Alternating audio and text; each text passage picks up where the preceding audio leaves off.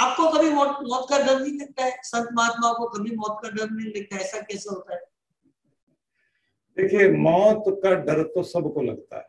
और ये स्वाभाविक है। ये इतना स्वाभाविक है कि आपकी तरफ़ कोई डंडा उठाए तो आपका हाथ तुरंत अपने सिर की तरफ़ आता है और बचाने के लिए जाता है। यहाँ तक कि अगर कोई व्यक्ति किसी गाड़ी से लुढ़क भी जाए तो आप ध्यान रख लीजिए कि सबसे पहले उसके हाथ और उसके घुटने उस पीड़ा को और दर्द को और चोट को हमले का सामना करने के लिए आगे अपने आप आ जाते हैं, क्योंकि जीवनी शक्ति अंदर है, वह बचाने के लिए अपना काम करती ही है। तो मौत से डरना स्वाभाविक है, लेकिन कायर हज़ार बार दिन में मरता है और बहादुर एक बार मरता है।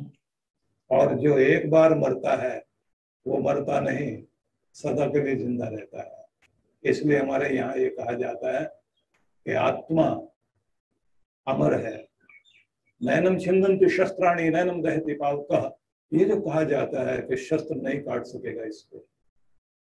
हवा सुखा नहीं सकेगी, पानी गीला नहीं कर सकेगा, आग जला नहीं सकेगी, वो तुम हो।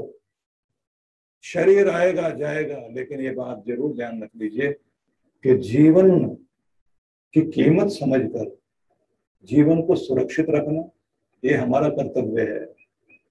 हम आत्महत्या खुद कर रहे होते हैं।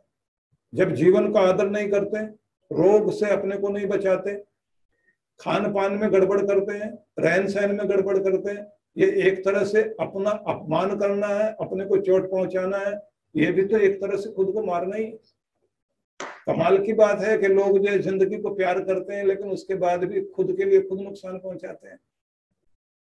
तो इसलिए संत महात्मा, अगर ज़िंदगी को प्यार करते हैं तो और मौत से डरते भी नहीं तो इसका मतलब ये है कि ज़िंदगी को प्यार करते हैं तो अपने आहार का, अपने व्यवहार का, अपने मन की शांति का ध्यान भी रखते हैं।